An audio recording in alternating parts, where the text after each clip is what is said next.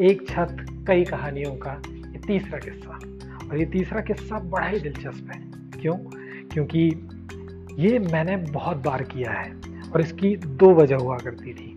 एक वजह ये कि क्योंकि अगर मैं घर से निकलता था तो मुझे सुबह चार बजे पोहे खाने होते थे। अब मेरे जो दोस्त थे, वो तो बाहर से पढ़ने आए थे तो वो तो आ जाते थे क्योंकि उन्हें कोई रोकने वाला नहीं हुआ करता था। लेकिन अगर मैं गेट खोल के आऊँगा तो गेट की आहट से मेरी माँ की नींद खुल जाती थी। इसलिए मैं चुपचाप छत पे चला जाता था।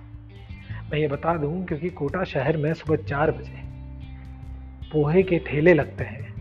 गरम गरम पोहा होता है और साथ में जलेबी और दूध होता है। और उसको खाने का मज़ा बड़ा ही दिलचस्प और बड़ा ही आनंदमय होता है। मेरे दोस्त अक्सर मेरा इंतज़ार करते थे। वो तो रात भर जागते थे और मैं इस बात का इंतज़ार करता था कि कब तीन पैंतालीस हो और फिर मैं अपना कमरे का गेट खोलूं।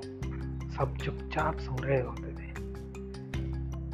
पापा, मम्मी सो रहे होते थे, भैया सो रहे होते थे, बहन सो रही होती थी। मैं चुपचाप दबे पाँव छत पर चला जाता था। छत पर जाने के बाद मैं चुपचाप छज्जे पे कूद जाता था। छज्जा जो खिड़की के ऊपर एक बनी हुई, एक छोटी सी पत्थर की दीवार टाइप होती है। छज्जा गोलियाँ कर लीजिएगा। छज्जे पर कूद कर मैं नीचे कूद जाता था। एक तरीका ये मेरा बड़ा ही अच्छा होता था। और किस्मत मेरी एक और अच्छी थी कि मेरे बगल वाली छत के पास में ही एक अमरूद का पेड़ हुआ करता था। तो मैं अपनी छत पे जाता था, उधर से दूसरी छत पर कूदता था और उसके बाद, और उसके बाद मैं जैसे तैसे अमरूद के पेड़ पे लटक जाता था। और वहाँ से उतर कर नीचे चला आता था। फिर मेरा दोस्त मुझे लेने आता था। उस छत ने मुझे ऐसी बहुत सारी यादें दी हैं, जब हम सारे दोस्त सुबह चार बजे एक दूसरे का इंतज़ार करते थे, एक दूसरे को लेने आते थे। और पोहे खाकर, चाय पीकर, दूध पीकर और जलेबी खाकर हम वापस घर को लौटते थे क्योंकि अक्सर माँ चार पैंतालीस पर जग जाती थी।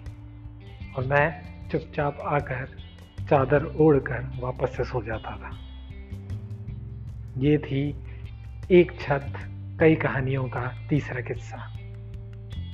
अगला किस्सा फिर आएँगे, फिर बात करेंगे। तब तक के लिए शुक्रिया, खुश रहें, आबाद रहें, घर पे रहें।